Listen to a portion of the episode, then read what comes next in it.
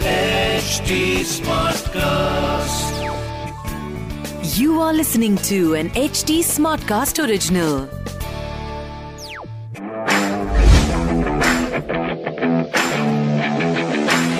Fever 104 FM पर खातिज रात मैं हूं राहुल माकिन मेरे साथ है Shikhar Washne and welcome to yet another episode of क्रिक बाजी and see if I tell you that uh, a new Bible for cricket uh, has been launched, and uh, every cricket lover should have this Bible of cricket at his home if they love cricket. And uh, the name of this Bible is Indian Innings The Journey of Indian Cricket from 1947, edited by Sir Ayaz Memon. And uh, we are so lucky, we are so so happy to have uh, Ayaz sir today with us at Craig Basti.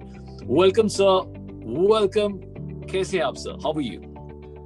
Thank you, first of all, for having me on the show. I'm absolutely fine and I'm delighted to see two young guys in front of me, you know, extolling the virtues of the book. I hope you all will read it also. Uh, but yeah, yeah, we will.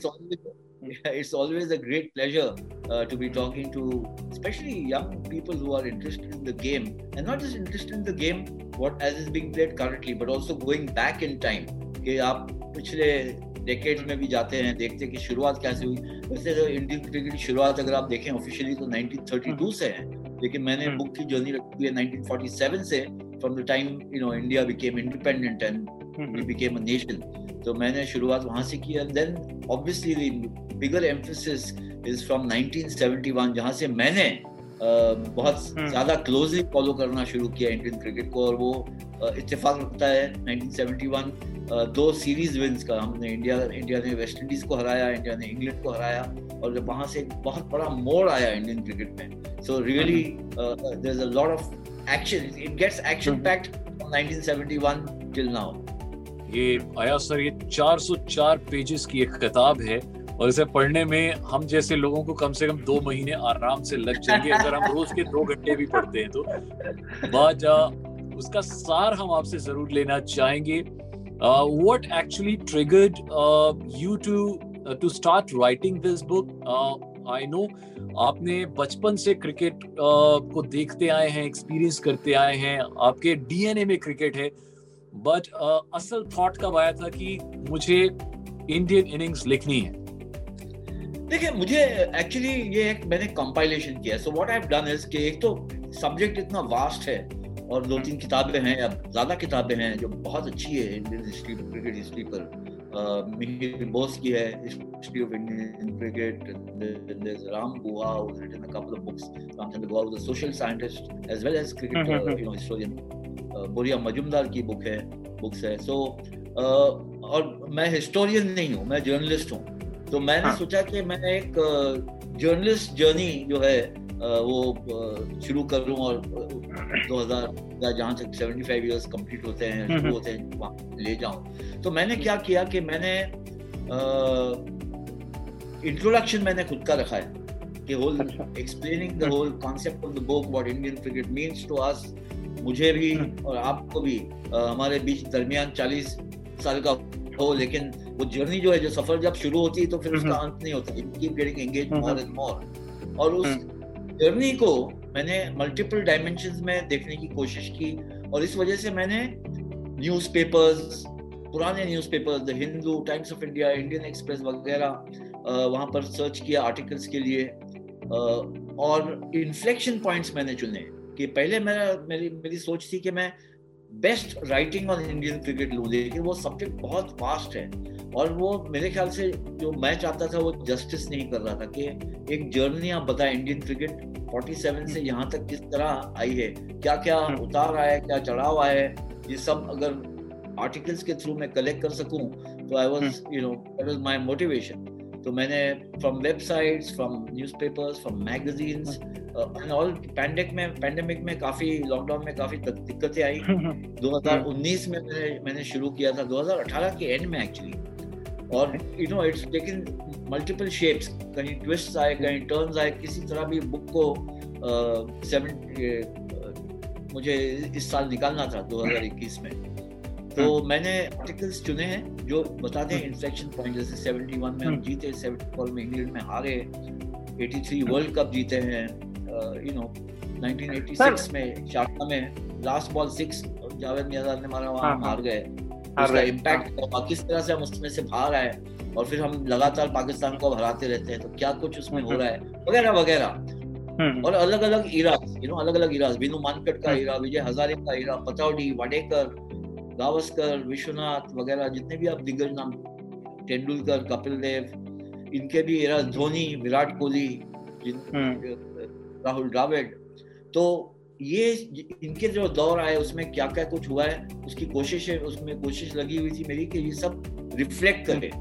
तो reader को हम्म। जो पढ़ने वाला actually it's an introduction to Indian cricket by for lot of people जो आपकी उम्र के हैं या आपसे भी यंग कि क्या कुछ हुआ है इंडियन क्रिकेट में? अगर उनको ये पता चल जाए न्यूज़पेपर आर्टिकल्स के ज़रिए तो मेरा मकसद पूरा हो जाएगा। सर मेरा ये सवाल है जैसे आपने बोला कि आपके और हमारे बीच में वो एज डिफरेंस बहुत है। तो अगर 1947 से इंडियन इनिंग्स की जर्नी उठाई जाए चाहे आप वो मेल टीम की बात कर दो चाहे फीमेल टीम की बात कर दो तो इंडियन इनिंग्स में क्या ऐसे दो तीन पावर प्ले रहे हैं जो आप कह सकते हो कि यार इसने चेंज कर दिया पूरे सिनारियो को या पूरी क्रिकेट इन वर्ल्ड काफ़ी रहे हैं काफ़ी रहे हैं। मैं आपको बताऊँ कि सबसे पहली जीत इंडिया की जो हुई पहले सबसे पहले जो सीरीज़ इंडिया की थी वो डॉन ब्रैडमैन की टीम के खिलाफ थी ऑस्ट्रेलिया में। इंडियन हाँ। टीम ऑस्ट्रेलिया गई 1947-48 में। वहाँ पर बुरी तरह से हारी इंडिया।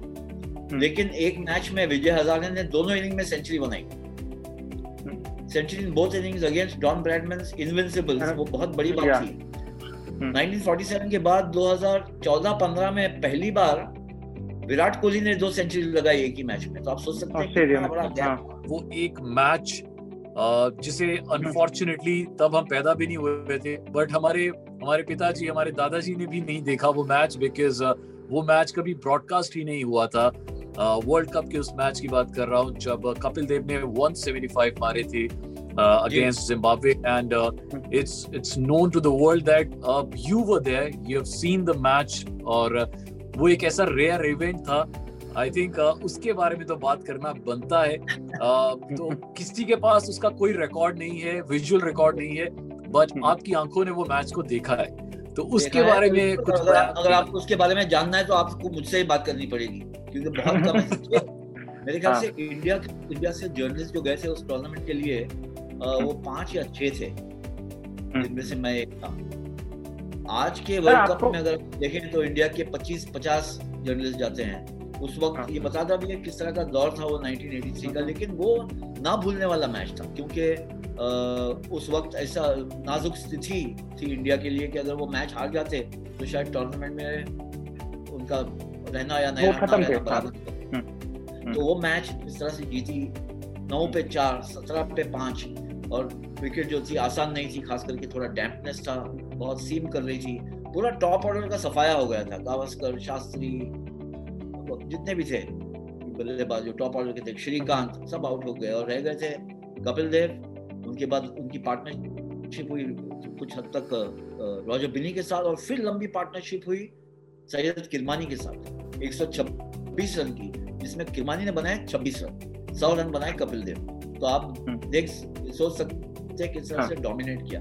और वो जो जिस जिस अंदाज में वो खेले और मैंने कपिल का करियर शुरू से अंत तक देखा है जब से उनका डेब्यू हुआ जब वो रिटायर हुए तो और ये जो है ऑब्वियसली सबसे बड़ा हाईलाइट उनके करियर का भी है और इंडियन क्रिकेट का बहुत बड़ा ये मैं मानता हूँ यू नो चेंज हुआ है इस इस बदलाव आया है इस वजह से कि इस जीत के बाद जो उत्साह और जो पैशन बढ़ गया इंडिया में क्रिकेट के लिए उससे पहले हम क्रिकेट प्रेमी तो थे ही लेकिन ये था कि भाई वनडे क्रिकेट नहीं खेल सकते हैं। जाते 75 में हम हार गए 79 में बुरी तरह हार गए।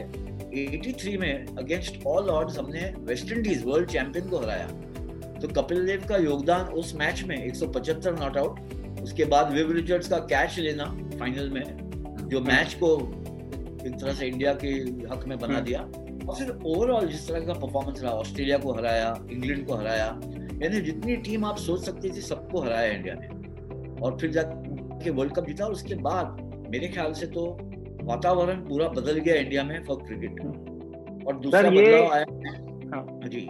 ये इतना बड़ा फीट है कि आपके आपको पता नहीं आपको पता होगा नहीं पता होगा पर आपके विकिपीडिया पे बात लिखी हुई है that Ayaz Memon was the journalist who has witnessed this innings which was never recorded or मैं मैं विकी मैं विकिपीडिया मैं विकिपीडिया इसलिए इतना ट्रस्ट नहीं करता हूँ। कुछ चीज़ें सही है कुछ कुछ चीज़ें गलत बताते हैं। विकिपीडिया हाँ। में आप देखेंगे मेरे नाम के नीचे तो वहाँ बता रहे कि I am born in Connecticut जो बिल्कुल गलत है। मैं मेरी जन्म था मुंबई में। I am a hmm. Bombay boy born and brought up in Mumbai अ, और वैसे तो मेरी एज भी उन्होंने गलत बता दी चार पाँच साल बढ़ा दिया।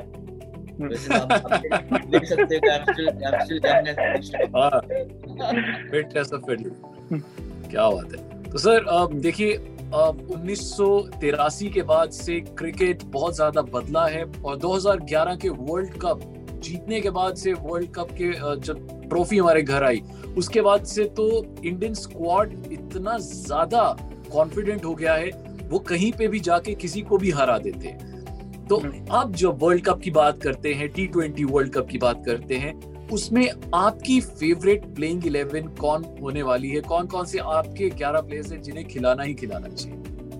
यानी कि ऑल टाइम ग्रेट इलेवन अभी के लिए सर अभी के लिए वर्ल्ड कप के के लिए अभी टी ट्वेंटी के लिए जो आने वाला वर्ल्ड कप है उसमें? Yes sir yes sir yes sir अच्छा ये मैच तो पहला मैच पाकिस्तान के खिलाफ है ये बहुत बड़ा मैच है for. Emotional and sentimental reasons and also cricket क्योंकि क्रिकेट जब दोनों ही टीम खेलती हैं तो बहुत। दिलचस्प होता है और मेरे ख्याल से बहुत कांटे का टक्कर होता है हालाँकि पिछली बार ओडीआई वर्ल्ड कप 2019 में काफ़ी इजीली इंडिया ने पाकिस्तान को हरा दिया था हाँ। और मुझे देखिए अगर आप याद करें तो 2007 का जो पहला टी ट्वेंटी वर्ल्ड चैंपियनशिप था उसमें हम्म, पहला मैच था इंडिया का पाकिस्तान के खिलाफ जो सुपर ओवर में गया जो सुपर ओवर में गया। और आखिरी मैच था फाइनल जहाँ पर इंडिया ने पाकिस्तान को आखिरी ओवर में हराया लास्ट ओवर में। हाँ, कैच लिया श्रीशांत ने कैच लिया और जोगिंदर हम्म। शर्मा ने गेंदबाजी की और धोनी ने किस तरह से क्या सोचकर जोगिंदर को गेंद दिया वो भी एक you know is a legendary thing लेकिन बहुत तरक्की हुई है उससे बहुत एडवांसमेंट हुआ है स्किल सेट्स सबके बदले हैं इंडिया के ही नहीं। इंडिया की टीम बहुत मज़बूत है फ़िलहाल मुझे लगता है अगर प्लेइंग इलेवन मैं चुनूं इस हम्म। मैच के लिए I am not the team team management ना मैं कोच हूँ ना कैप्टन हूँ तो हम्म। मेरी टीम ये ये रहेगी रोहित शर्मा और केएल राहुल हम्म। विराट कोहली नंबर तीन नंबर चार सूर्य कुमार यादव नंबर। पाँच ऋषभ पंत नंबर छह हार्दिक पांड्या हालाँकि वो गेंदबाजी नहीं कर रहे लेकिन हाँ। इस क्रूशल में उनका एक्सपीरियंस और फिनिशिंग पावर बहुत बहुमूल्य हो सकता है। वेरी एडवांटेजेस तो नंबर। छह हार्दिक पांड्या नंबर सात रविंद्र जडेजा नंबर आठ मैं खिलाऊँगा रवि रवि अश्विन को। जो स्क्वाड में इंक्लूड किए गए चार पाँच साल के बाद बहुत स्किलफुल अपने उरूज पे है। एट ए पीक नाउ और उनमें वो चतुराई है जो अच्छे से अच्छे बैट्समैन को फंसा सकती है। हाँ ये भी है कुछ ज़्यादा कभी कभी वेरिएशन ट्राई करते हैं तो पिटाई भी हो जाती है। बट ओवरऑल मैं इस तरह की टीम चूज़ करूँ इंडिया के लिए जो देखिए बड़ा मौका है बड़ा ओकेजन है। बड़े स्टेज पर आपको ऐसे खिलाड़ी चाहिए जो ना सिर्फ़ उनके पास हुनर हो लेकिन मेंटल टफनेस भी है और एक्सपीरियंस भी है कि किस तरह से ऐसे सिचुएशन में रिस्पॉन्ड करना चाहिए। तो रवि अश्विन मेरे साथ खेलेंगे और उनके अलावा हो गए जसप्रीत बुमराह मोहम्मद शामी और एक लास्ट में मैं अभी तक डिसाइड नहीं कर पाया हूँ कि भुवनेश्वर कुमार या शार्दुल ठाकुर क्योंकि शार्दुल दो वार्म अप मैचेस से आपको लगा कुछ? मतलब लास्ट वार्म अप मैच हुआ ऑस्ट्रेलिया के अगेंस्ट उसमें तो शार्दुल उतना कुछ अच्छा परफॉर्म नहीं कर पाए तो हाँ बट मतलब ओवरऑल अगर आप पिछले साल में देखें तो Shardul hmm, hmm, whether in test matches या वनडे हम्म। जहाँ भी और ही is the man with the golden hmm. Arm जब भी Yeah. निकाल देते हैं भुवनेश्वर जो हम्म। है after long time injury lay off था वगैरह वगैरह आईपीएल में भी परफॉर्मेंस इतना नहीं अच्छा रहा लास्ट मैच जो खेले अगेंस्ट हम्म। ऑस्ट्रेलिया उसमें वार्म अप मैच उसमें अच्छी गेंदबाजी की है क्योंकि हम्म। भुवनेश्वर के पास पेस नहीं है ना शार्दुल के पास इतनी पेस है हालाँकि भुवनेश्वर से थोड़े फास्ट है।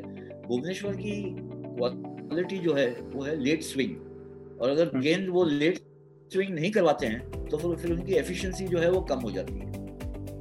वेरिएशन जो है वो शार्दुल के पास ज़्यादा है। अच्छा दोनों ही भुवनेश्वर भी अच्छी खासी बैटिंग कर लेते हैं शार्दुल भी कर लेते हैं। लेकिन ओवरऑल अगर 12 महीने का फॉर्म देखें पिछले 12 महीने का आईपीएल में हो या इंग्लैंड में हो या जहाँ भी खेले हो Shardul has been performing all the times तो ये एक दुविधा है कोहली और धोनी और Shardul has been. Contributing in batting as well right as well sir एक एज एक एक मैं ट्विटर पे बड़ी डिबेट पढ़ रहा था और उसमें अभी दो वार्म अप मैचेस जो हुए उसमें ईशान किशन की फॉर्म से सब काफ़ी खुश हैं। तो अब वो एक ऑप्शन हो गया है कि आप ईशान किशन को टीम में रखोगे क्योंकि ओपनर आपके सेट हैं। हाँ। नहीं देखिए क्या हो गया है कि आईपीएल के बाद अगर आपको टीम चूज़ करना होता तो काफ़ी प्लेयर आउट ऑफ़ फॉर्म नज़र आ रहे थे। हाँ। अश्विन ने विकेट्स लिए थे ईशन किशन ने लास्ट मैच में अच्छे रन बनाए थे सूर्य कुमार यादव भी लास्ट मैच में अच्छे रन बनाए थे। लेकिन ये दो मैचेस में अश्विन ने एक ओवर में दो विकेट निकाल लिए ऑस्ट्रेलिया के खिलाफ वो हम्म। ओपन करते हुए। यू ईशन किशन ज़बरदस्त पारी खेली उन्होंने। सूर्य कुमार यादव बहुत ज़बरदस्त पारी खेली है अब चॉइस क्या है? आप ये दोनों को खिला सकते हैं लेकिन आपको हार्दिक को बाहर रखना पड़ेगा। हाँ और ये पहला मैच मुझे लगता है कि Hardik Pandya has become important because of share experience Surya Kumar Yadav and Ishan Kishan international experience उनके पास इतना नहीं है। ये नहीं है कि अच्छे प्लेयर नहीं है अच्छे नहीं होते तो स्क्वाड में ही नहीं होते। स्क्वाड में नहीं होते। या तो आप एक एक बैट्समैन ज़्यादा खिलाएँ एक बैट्समैन ज़्यादा खिलाएँ एक बॉलर कम खिलाएँ और विराट कोहली से गेंदबाजी कराए वो मेरे ख्याल से is not such great option because Virat Kohli regular bowler नहीं रहे। आप एक आध एक का दो का ओवर यहाँ वहाँ दे सकते हैं उनको लेकिन चार ओवर ना वो मैच हराने और यू नो हराने वाली बात हो सकती है अगर एक ही के ऊपर चार ओवर डालते हैं तो एक ओवर दो ओवर कराए जा सकते हैं। अभी जैसे आपने थोड़ी देर पहले बात करी थी कि कपिल देव जब उस जमाने में थे तो उनके पास हमारे पास सिर्फ़ एक फास्ट बॉलर होता था पर बनस्बत अभी की बात करें हमारे पास इतने ज़्यादा फास्ट बॉलर्स हो गए हैं कि हमें बाहर बिठाने पड़ते हैं। बहुत अच्छे क्वालिटी फास्ट बॉलर्स जैसे कि अ, हमारे पास नटराजन है हमारे पास अ, बहुत और अच्छे अच्छे बॉलर्स हैं जिन्हें बाहर बिठाना पड़ता है। नवदीप सैनी है और और अभी अभी जैसे आईपीएल में हमें एक और बहुत नया फाइंड मिला है उमरान मलिक जो मलिक है 153 आवेश खान है मोहम्मद सिराज आवेश खान। पटेल है। तो आपको जब अब ये नए बॉलर्स आ रहे हैं आप इनके बारे में क्या कहना चाहेंगे? देखिए मेरे ख्याल से फास्ट बॉलर्स या स्पिनर्स अगर आते हैं तो एक परंपरा बनती है उसके बाद आपके पास ऐसे प्लेयर्स आएँगे। अ, शायद आपको याद मालूम हो या ना हो लेकिन पहली बार जब इंडिया ने पहला टेस्ट मैच खेला अपना इन 1932 एट लॉर्ड्स वहाँ पर सबसे इम्प्रेसिव थे मोहम्मद निसार और अमर सिंह जो इंडिया के फास्ट बॉलर्स थे। दूसरा मैच भी जब खेला इंडिया में 1933 में 1932 33 मुंबई में तो मोहम्मद निसार छाए हुए थे। पाँच पाँच विकेट निकाली उन्होंने। तब इंडियन टीम जो है उनके पास तेज गेंदबाज। थी फिर कहीं ना कहीं बंटवारा हुआ। फास्ट बॉलर्स जो है ज़्यादा पाकिस्तान से निकलना शुरू हुए क्योंकि वहाँ पर एक कल्चर बन गया फास्ट बॉलर्स का। इंडिया में वो कल्चर जो है वो नहीं चला। है। स्पिन बॉलर्स आना शुरू हो गए। सुभाष गुप्ते जासू पटेल यू नो वगैरह वगैरह। बहुत से बहुत अच्छे विनू मानकड बहुत अच्छे ज़बरदस्त गेंदबाज आना शुरू हुए। उनके बाद है बापू नाटकर्णी सलीम दुरानी प्रसन्ना चंद्रशेखर वेंकट राघवन बेदी। ये लाइन ये कल्चर ये परंपरा चलती रही कपिल देव के आने तक। कपिल देव आए तो फिर से, और because Kapil was an allrounder great allrounder तो उनके ऊपर निगाहें पड़ी, तवज्जो ज़्यादा दी गई रिकॉर्ड उन्होंने बनाया चार सौ चौंतीस विकेट और उनसे प्रेरणा लेकर इंस्पिरेशन लेकर यंगस्टर्स ने फिर से इस गेंदबाजी पे फोकस किया। तो श्रीनाथ आए, वेंकटेश प्रसाद, जहीर खान। लेकिन बाद में क्या हुआ है कि तेज गेंदबाजों को, एक तो टीम्स को ज़रूरत होनी चाहिए और उनको रिवॉर्ड मिलने चाहिए। यानी कि आप टीम में इंक्लूड करते हैं खेलने का मौका मिले रणजी ट्रॉफी में अगर आप खिलाते हैं तो पिचेस ऐसे हो जहाँ ये नहीं है कि तेज गेंदबाजों की मरम्मत हो जाए और उनको बेचारे चालीस ओवर फेंक रहे हैं दो सौ रन पिटाई हो रही है और फिर अगली मैच जो है उनका रिकॉर्ड अगर आप देखें तो इतना बुरा है कि बोले ये खिलाड़ी थे कि क्या था? आईपीएल के आने के बाद क्योंकि आठों टीम में तेज गेंदबाजों की ज़रूरत बनती रही तो और तादाद में तेज यंगस्टर्स ने they started going after taking up fast bowling और सबसे बड़ी बात जो हुई है आईपीएल के द्वारा वो ये है क्योंकि सब दिग्गज दुनिया के दिग्गज तेज गेंदबाज आए हैं और आईपीएल में खेले हैं तो ट्रांसफ़र ऑफ़ एक्सपर्टीज बहुत ज़्यादा हो गया और इजी हो गया है। एक मिसाल दूँ मैं जैसे रॉयल चैलेंजर बैंगलोर इस साल डेल स्टेन नहीं खेले लेकिन पिछले सीज़न खेले थे। और उनके टीममेट थे मोहम्मद सिराज। अब डेल डेल स्टेन अपने करियर के एंड पे थे उनकी गेंदबाजी चली नहीं। लेकिन उनके पास जो बुद्धि है जो तजुर्बा है जो एक्सपीरियंस है जो एडवाइस है मोहम्मद सिराज को देने के लिए आप सोचें कि ब्रेकफास्ट टेबल पे आप उन्हें मिल रहे हैं डग आउट में मिल रहे हैं जो जो बात बात करते करते उनके कान में से जो उनसे जो बात निकल रही है वो लर्निंग कर्व कितना बड़ा होता है मोहम्मद सिराज के लिए। उसी हम्म। तरह आवेश खान के लिए हो या टी नटराजन हो या जितने भी तेज गेंदबाज आए हैं हम्म, हम्म, तो भरपूर तेज गेंदबाज अब आना शुरू हो गए इंडिया से और क्योंकि कॉन्ट्रैक्ट्स मिल रहे हैं अच्छा पैसा मिल रहा है। डोमेस्टिक क्रिकेट का भी पैसा सुधर गया है। पिचेस सुधर गए यहाँ पे तारीफ़ करनी पड़ेगी कि पिचेस कमेटी ने इम्प्रूवमेंट लाई है बीसीसीआई की। तो तेज गेंदबाजों को भी विकेट मिल गई। तो I think the whole you know the whole environment has changed उससे बहुत फ़र्क पड़ा है। सर हम ये लवमेन की बात कर रहे हैं और नॉर्डिक ट्रांसफ़र की बात कर रहे हैं। तो बड़ी रसवाई होगी कि अगर हम धोनी का एज अ मेंटर टीम में जुड़ना उसके बारे में बात ना करें। बड़ा हिस्टोरिक डिसीज़न है कि धोनी आईपीएल खत्म करके दो दिन बाद आके इंडियन टीम के साथ जुड़ते हैं। तो धोनी का इम्पैक्ट ड्रेसिंग रूम में एज अ कैप्टन रह रहा एज अ कोच रह रहा या मेंटर की कुछ अलग रेस्पॉन्सिबिलिटीज रहेंगी वो मतलब वो कुछ इंसाइड है कि मेंटर क्या रोल प्ले करेगा एक इंडियन टीम के साथ? देखिए दो चीज़। एक तो ये है कि पहली बार ऐसा नहीं है कि मेंटर आया है। यू नो रवि शास्त्री हम्म। जब आए पहले वो कोच नहीं हम्म। थे वो मेंटर थे। डंकन फ्लेचर कोच थे। और 2014-15 में जब इंडिया की टीम बहुत स्ट्रगल की थी इंग्लैंड में तो उनको लाया गया था इन द ओडीआई मैचेस फिर बाद में वो ऑस्ट्रेलिया एज अ मेंटर बाद में कोच बने।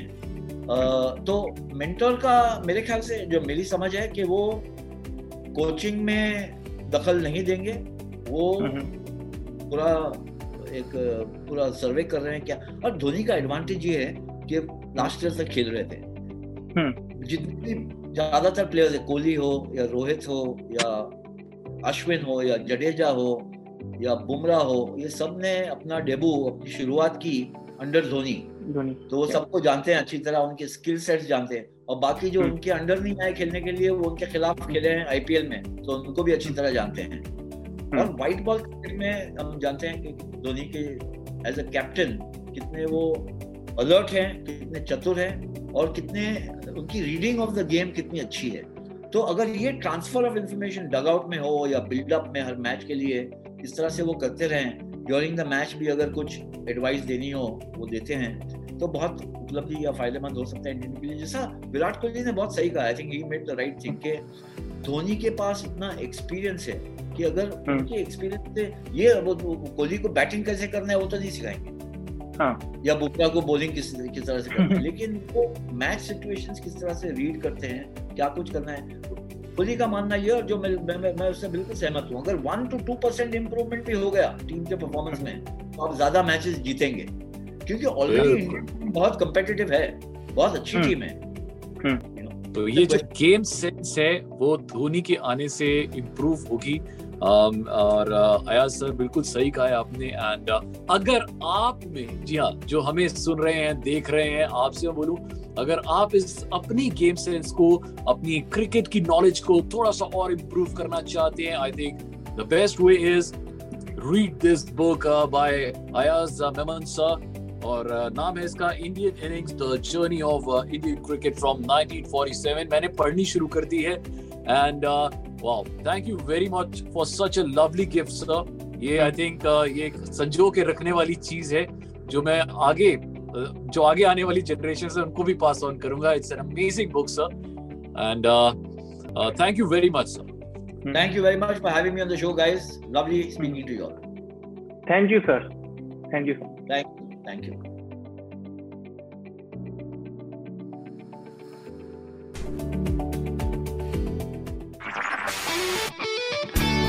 This was an HT Smartcast original.